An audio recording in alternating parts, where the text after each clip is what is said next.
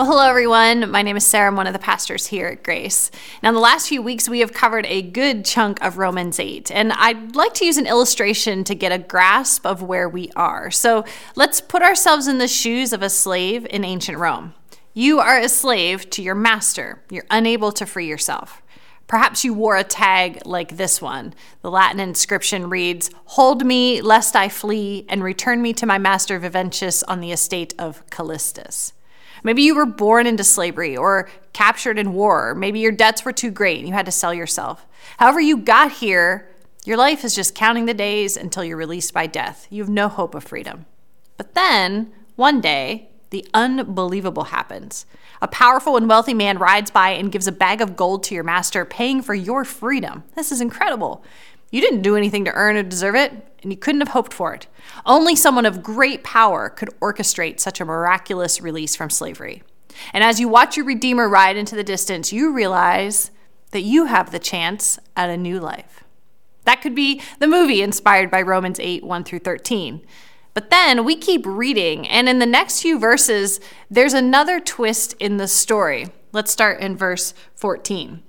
For all who are led by the Spirit of God are sons of God. For you did not receive the spirit of slavery to fall back into fear, but you have received the spirit of adoption as sons, by whom we cry, Abba, Father. The Spirit Himself bears witness with our spirit that we are children of God. And if children, then heirs, heirs of God, and fellow heirs with Christ. So let's edit our illustration. It's not just any wealthy and powerful man, it's the emperor. And after he pays for your release, he doesn't just ride off into the set, sunset, rather, he takes you with him. He writes you into his will as his adopted son and heir. And so not only have you been set free, but you've got a family. Wow. I mean, that's the kind of rags to riches story we like to dream of. Like, like King Charles calling you up and saying he's had enough of the William and Harry drama, so he's adopting you, putting you ahead of them in the succession planning. We feel like we only see these kinds of stories on the big screen, but it is true that adoption played a significant role in ancient Rome. Remember that Rome was once a republic, but then a guy named Julius Caesar came and came to power. He declared himself dictator for life, and it was the dawn of the Roman Empire. Now, he was killed on the Ides of March. Remember that whole et tu, Brute? But his heir would step into his shoes after defeating his opponents. And interestingly, his heir was not his own son. It was his adopted grandnephew, Octavian. And it was Octavian who became Caesar Augustus, the emperor of the Roman Empire, when Christ was born. Now, after Julius Caesar was assassinated, he was deified. He was declared to be a god. So during Octavian's reign as empire, emperor, all the coins were engraved with the words son of a god. And later, the emperor Nero, he reigned when Paul was actually writing this letter. He probably had Paul killed. Nero himself was an adopted son. His coin said, son of the greatest of gods. And so Roman elites, they used adoption to establish a successor who would carry on the family name and preserve their power. And so it made adoption a coveted status in the Roman Empire. Adoption allowed you to cancel your old debts and receive a new name, a new estate, a new family tree, a new cult. That just means that adopted sons stepped into the religious rites of that family, whatever gods and goddesses they favored and rituals they performed. It also meant that the adopted son gained new obligations. He needed to both honor and please his adopted father. Now, why bother going into all of that? Well, remember that all of Scripture was written in a particular time and place to a particular group of people living in a particular culture. And all of this political maneuvering and the legal aspects of adoption would have been known and understood by Paul's audience. Remember, his letter is written to Christians living in the center of the empire, at the very heart of emperor worship. Roman Christians knew that slavery was an established part of the social and economic structure, and that adoption was a way to maintain power and establish a legacy. And so here in chapter 8, Paul makes a point of not only outlining the freedom that we have in Christ through the work of the Holy Spirit in us, we're no longer slaves to sin, but here he also takes it a step, a big step further, and saying that not only are we free, but we are also adopted. Last week we focused on the if then statements of Romans 8, 9 through 13, and today we're going to start with another one. If the Spirit is leading you, then you are an adopted child of God. It's our big idea today. We desperately need the Holy Spirit living in us and through us so that we can live as children of God. So let's go ahead and read the entire passage here, Romans 8, verses 14 through 21. For all who are led by the Spirit of God are sons of God. For you did not receive the spirit of slavery to fall back into fear, but you received the spirit of adoption as sons, by whom we cry, Abba, Father. The Spirit Himself bears witness with our spirit that we are children of God, and if children, then heirs, heirs of God and fellow heirs with Christ, provided we suffer with Him in order that we may also be glorified with Him. For I consider that the sufferings of this present time are not worth comparing with the glory that is to be revealed to us. For the creation waits with eager longing for the re- revealing of the sons of God. For the creation was subjected to futility, not willingly, but because of him who subjected it, in hope that the creation itself will be set free from its bondage to corruption and obtain the freedom of the glory of the children of God. So, not only are we being led by the Spirit to a new way of living that pleases God, but we're being led as sons and daughters. Now, Paul uses the word sons here in verses 14 and 50, 15, but I don't think he's being exclusive because he clearly uses the inclusive word children in the very next verses. So, why use sons at all? Why not start with children? Does it even matter? Well, words matter. Biblical authors were very intentional with their words, and so Paul must be using sons on purpose before switching to children figure that out, we're going to look back at the very beginning of the letter where Paul introduces his ministry and his calling. And he says this in chapter one of Romans Paul, a servant of Christ Jesus, called to be an apostle, set apart for the gospel of God, which he promised beforehand through his prophets in the Holy Scriptures concerning his son, who was descended from David according to the flesh, and was declared to be the Son of God in power, according to the Spirit of holiness, by his resurrection from the dead, Jesus Christ, our Lord. Twice here, Paul's acknowledging that Jesus is the Son of God. And in our passage, Paul's connecting our status as sons and daughters to the sonship of Christ. And at the same time, Paul's continuing in Jesus' footsteps by subverting the male dominated culture and taking this masculine only institution of adoption and showing believers that in Christ, God does not distinguish between Jew or Greek, slave or free, male or female, in giving honor. Remember Peter's first sermon in Acts 2, he quotes the Old Testament prophet Joel when he says, I will pour out my spirit on all people. Your sons and daughters will prophesy. This is revolutionary stuff. It means that we can amend our opening illustration even further and picture the emperor coming and buying freedom for a female slave and adopting her as his heir. I mean, that's a really big deal. Great Britain only changed their succession laws in 2011 so that the eldest daughter would be queen ahead of a younger brother. Now, I'm not championing some movement of women ahead of men, of course not. That's not what Paul's suggesting either. He's merely leaning into what God had established in the garden before the fall. In the image of God, both man and woman were created. Sin entered the world. Humanity's done a royal job of relegating women to the background, to something less than a man. But throughout Scripture, Old Testament and New, God reveals a better way, consistently affirming women and conferring on them great honor as daughters. We could say a lot more on that, but for now, let's just close that thought with this. Freedom in Christ and adoption into the family God is available to all men and all women of every tribe, language, people, and nation. Amen to that. Now, before we get further into this passage, let me emphasize the phrase that we see in verse 15 You have received the spirit of adoption. Your adoption is entirely based on the action of the father. Tim Keller says, You don't win a father and you don't negotiate for a parent. And like our illustration earlier, you had no means by which you could purchase your own freedom and absolutely no right or entitlement to be called a son or daughter. Jesus paid the full cost to free you from sin, and the Father has freely given, and you, the child, you do nothing but receive. Does that seem too easy? well, praise God, it is.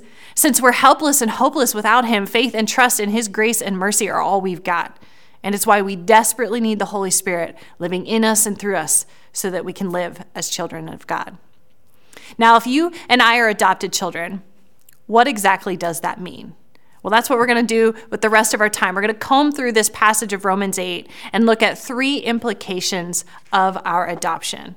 And so, first, as adopted sons and daughters, we share in his inheritance. Verses 15 through 17 again. For you did not receive the spirit of slavery to fall back into fear, but you've received the spirit of adoption as sons, by whom we cry, Abba, Father. The Spirit Himself bears witness with our spirit that we are children of God, and if children, then heirs heirs of God, and fellow heirs with Christ. What we find right there is an intimate connection of sons and daughters to their father. And that intimacy is at the heart of Paul's exclamation, Abba. This word's first used, we first see it in Mark as Jesus is praying in the Garden of Gethsemane before his death. And at the point that Paul wrote this letter, the early church, they would have known the testimonies of the disciples concerning Jesus' final days. They would have understood this cry of adopted children to have been the cry of the Son to the Father on behalf of all the men and women who would also be counted as sons and daughters. In Galatians 4 6 and 7, Paul writes to the church, And because you are sons, God has sent the Spirit of His Son into our hearts, crying, Abba, Father. So you are no longer a slave but a son. And if a son, then an heir through God. So if a son, if a daughter, then an heir. There's an inheritance waiting for you and for me and for all those who believe. So, what's included, what's implied in this inheritance? Well, there's a few things. First, some really good stuff, like you're an heir with Christ of eternal life. That's eternity in the presence of God. But it goes beyond that because that's like the not yet inheritance that we're longing and waiting for, but there's also a now portion to this inheritance. I mean, if the emperor comes along and he adopts you, there's probably some perks for you now. You're not just waiting for him to pass away. So, what do we inherit right now? Well, Paul says that though we are adopted, we take on a family likeness. The goal of our adoption is to be conformed to the likeness of his son. This isn't so much a physical likeness as it is a taking on of the character and the mind of Christ. A couple weeks ago, Derek preached about the renewal of our mind, and last week we talked about the good fruit that the Holy Spirit wants to grow in your life. And so, a life lived in the Spirit of God will be a life that looks increasingly more and more like Jesus Christ, the Son. It's a significant reason why you and I should never be very far from the Gospels as we're reading through the Scriptures. Because in the Gospels, we see Jesus live and walk and talk and teach from this posture of humble servant. And that's the family likeness we want the world to see when they look at the Christian family tree. And so, is this humility? Does it, can they see Christ in our lives? Okay, there's more to our inheritance. We've got eternal life and we've got a family likeness, and we also inherit discipline. Yikes, that's not a favorite, right? But the author, author of Hebrews tells us, starting in chapter 12, verse 11, In your struggle against sin, you have not yet resisted to the point of shedding your blood. And have you forgotten the exhortation that addresses you as sons? My son, do not regard lightly the discipline of the Lord, nor be weary when reproved by him, for the Lord disciplines the one he loves and chastises every son whom he receives. It is for discipline that you have to endure. God is treating you as sons. For what son is there whom his father does not discipline? If you're left without discipline in which all have participated, then you are illegitimate children and not sons. Besides this, we have earthly fathers who disciplined us, and we respected them. Shall we not much more be subject to the Father of spirits and live? For they disciplined us for a short time, as it seemed best to them, but he disciplines us for our good, that we may share his holiness. For the moment, all discipline seems painful rather than pleasant, but later it yields the peaceful fruit of righteousness to those who have been trained by it. And so, in order to acquire this family likeness to Christ the Son, we must submit ourselves to the Father's discipline. His Spirit convicts us of our sin, and we must humble ourselves in repentance.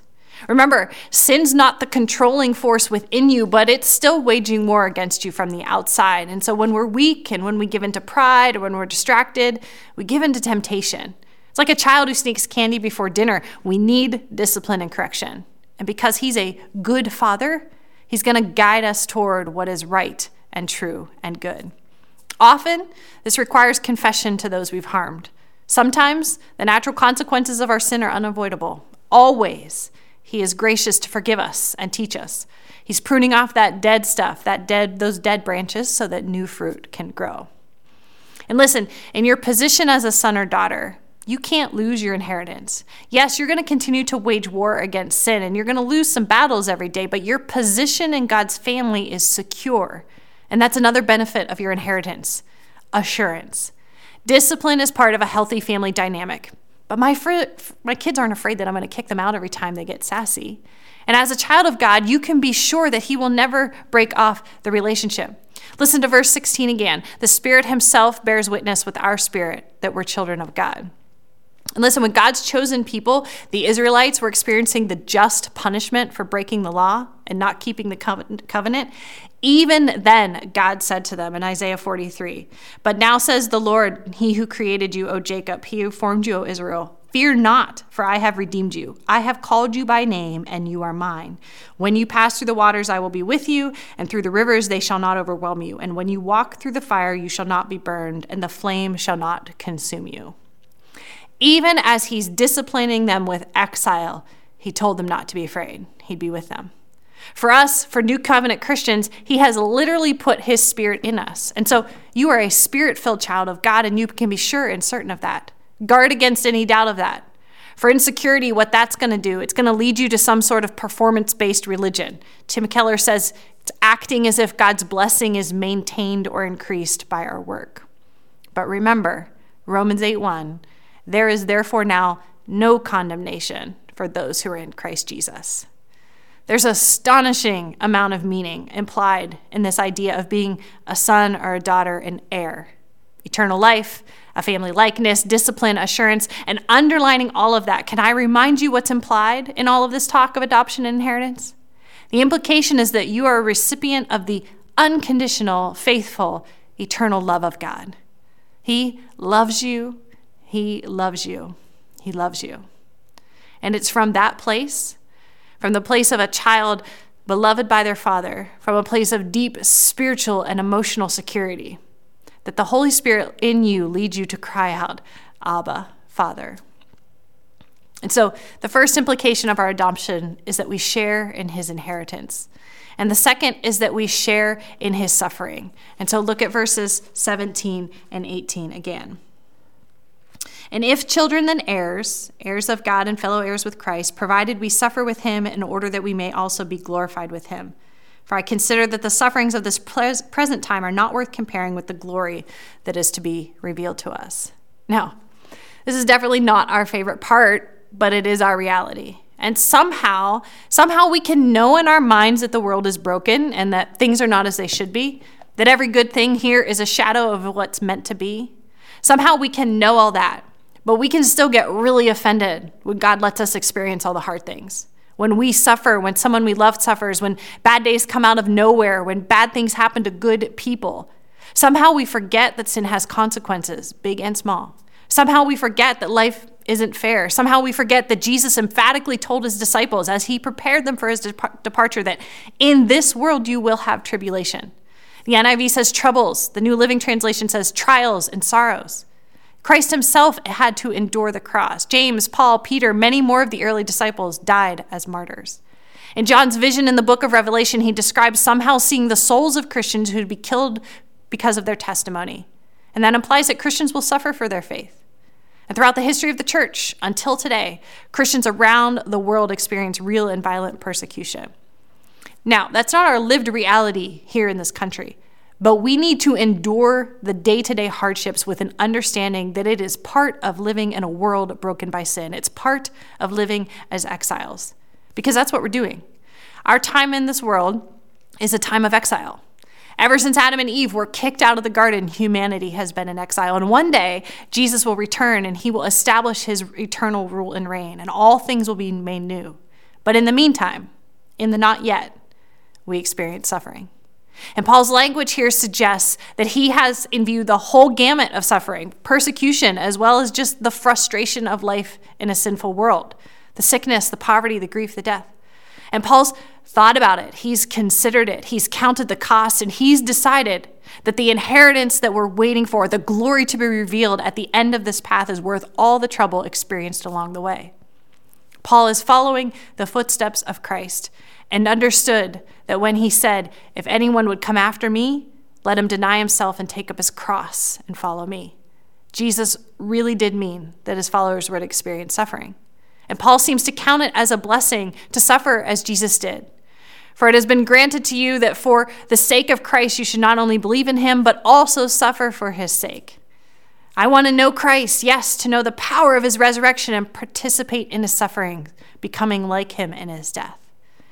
And blessed be the God and Father of our Lord Jesus Christ, the Father of mercies and God of all comfort, who comforts us in all our afflictions, so that we may be able to comfort those who are in any affliction, with the comfort with which we ourselves are comforted by God. For as we share abundantly in Christ's sufferings, so through Christ we share abundantly in comfort too. If this world is all there is, then we can't explain or escape hardship and suffering. But if we know that this world is not our true home, and if we know that we are heirs of a greater kingdom, if we know that the Spirit is alive in us, then we know that suffering is not the final word. Hope, that's the hallmark of the Christian life. Hope in the face of every bad day. And so the first two implications of our adoption are that we share in his inheritance and that we share in his suffering. And the third implication as sons and daughters is that we share in his glory. So, picking up again in verse 18. For I consider that the sufferings of this present time are not worth comparing with the glory that is to be revealed to us. For the creation waits with eager longing for the revealing of the sons of God. For the creation itself was subjected to futility, not willingly, but because of him who subjected it in hope that the creation itself will be set free from its bondage to corruption and obtain the freedom of the glory of the children of God. The hope of glory. This is how we endure the world. We don't pretend everything is sunshine and roses. We don't just put on a happy face. We don't grin and bear it. Rather, we feel all the sorrows and hurts and betrayals and anger and pain, and we do it with our hope firmly planted in glory.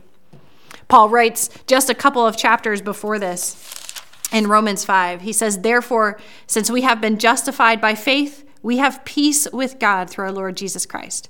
Through him we have also obtained access by faith into this grace in which we stand, and we rejoice in the hope of the glory of God. Not only that, but we rejoice in our sufferings, knowing that suffering produces endurance, and endurance produces character, and character produces hope, and hope does not put us to shame, because God's love has been poured into our hearts through the Holy Spirit who has been given to us. I mean, sometimes Paul sounds like a crazy man. He's rejoicing in his suffering. Why? How? Because he's rejoicing in hope. He endures suffering and he sees his character being made more and more into the likeness of Christ, that family likeness. And beyond that, he sees the hope of a future glory. And it's a hope that's sure and certain, a hope that's been poured into our hearts by God's love through the Holy Spirit. We desperately need the Holy Spirit living in and through us so we can live as children of God. And children, well, children share in his glory. It's a thread that runs all through Paul's letter to the Romans. In chapter 1, verse 23, Paul's remind us that God's glory is seen in the splendor of creation. In 2 7, he says, To those who by patience and well doing seek for glory and honor and immortality, he will give eternal life. In 6 4, the glory of God is described as the power of God that raised Christ from the dead. And here in chapter 8, glory points forward to our resurrection, our setting free from death, being alive in the Spirit. Now, I don't want to rush by the end of this section here at the end, uh, verse 20 and 21 of chapter 8. It's always intrigued me that Paul emphasizes our suffering and our longing for glory by pointing out that it's not just us that creation itself is eagerly waiting for Christ's return and for us to be glorified. I mean, creation is longing to be whole again. Creation is suffering from humanity's fallen and sinful nature. One theologian wrote that creation is the innocent bystander caught up in the consequences of our rebellion. So, natural disasters weren't meant to destroy God's good creation. Animals weren't meant to hurt other animals. Our side by side existence with God's created world, it was meant to be peaceful, not fraught with death and violence and fear. And here, interestingly enough, Paul uses the word futility to describe the state of creation. Interestingly, it's the Greek word that translates the Hebrew word vanity. Do you remember where vanity comes from? It's from Ecclesiastes. Vanity is that hevel, that meaningless vapor of existence. And so creation is caught in this vicious, vicious cycle of meaningless, meaningless. Like us, creation's broken. It can't accomplish the purpose for which it was created. And so, what's it doing right now? Well, it's waiting with eager longing for our glorification. For when Christ returns and we receive our resurrected, glorified bodies, creation itself is also going to be set free from decay. So, our freedom and our glory means freedom and glory for all creation. One scholar wrote that what we hear and see in creation is the symphony of nature played in a minor key, but with the expectation of a glorious finale. Now, before we wrap this up, I just want to comment for a second on the Roman propaganda at this time. When Paul wrote this letter, if they had had mainstream media or Facebook or Twitter, this would have been the prevailing message coming from Rome, from the empire. You would have been hearing, You're experiencing the new golden age. The emperor has ushered in the age of peace for man and for earth. Look around, behold the greatness of this son of the gods. We know this because they left records, monuments, poetry, political propaganda, all declaring this golden age thanks to the empire.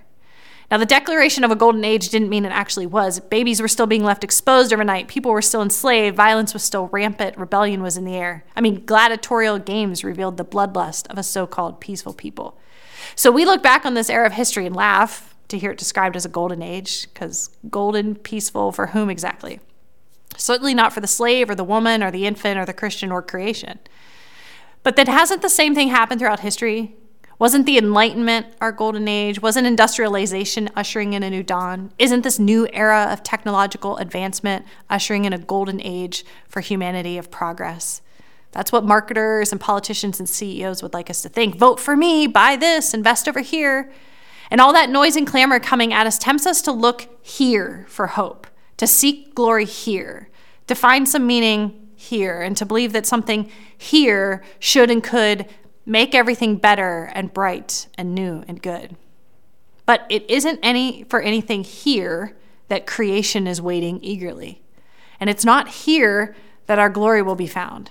There's no hope, there's no peace, there's no restoration, no healing to be found here. And the spirit that fills you knows that. The spirit that raised Christ from the dead wants to raise your hopes far beyond here. You're more than just a man or woman here. You're more than a teacher, an accountant, or more than a caregiver or bus driver. You're more than a salesperson or a carpenter. You're a son. You're a daughter of God. And you desperately need the Holy Spirit living in and through you so you can live as his child. Remember what Nero's coin said? Son of the greatest of gods. Well, the Spirit living in you declares to the Father through the work of Jesus Christ that you are son of the risen King. You are daughter of the coming King. Church, we are children of the greatest of gods. Therefore, we're going to stand confident in our inheritance. We're going to be rejoicing and enduring even in suffering, all the while looking forward with hope for the glory that will be revealed to us. So, to close today, I just want to encourage you with two next steps. First, as we've mentioned throughout this series, I encourage you to choose a portion of Romans 8 to memorize. We've been talking about a lot. We know it's hard. We also know it's worth it. I've been working on Romans 8 18 through 39 using some of the tips and the apps found in the study book. I recommend those. My daughter's been helping me review. I talk to myself while I'm getting ready in the morning. And I'm, I'm really excited to have words of hope and life seared into my heart and mind. The second next step is that one of the sweetest gifts of a, as a mom is receiving letters from my children. Sometimes they're confessions, like, I'm sorry, mom. Other times they're just expressions of love, like, you're the best. Once in a while, they express doubt about my parenting and discipline, like, I don't like it when you made me go to my room today.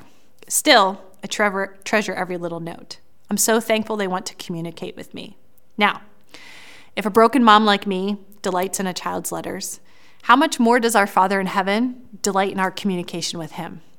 Many of us will pause for prayer with heads bowed, but have we ever thought about writing a letter to our Abba Father? That's where we're going to take a moment to start right now. Your host's going to come and lead you to write a letter to God. Your Father can't wait to hear from you.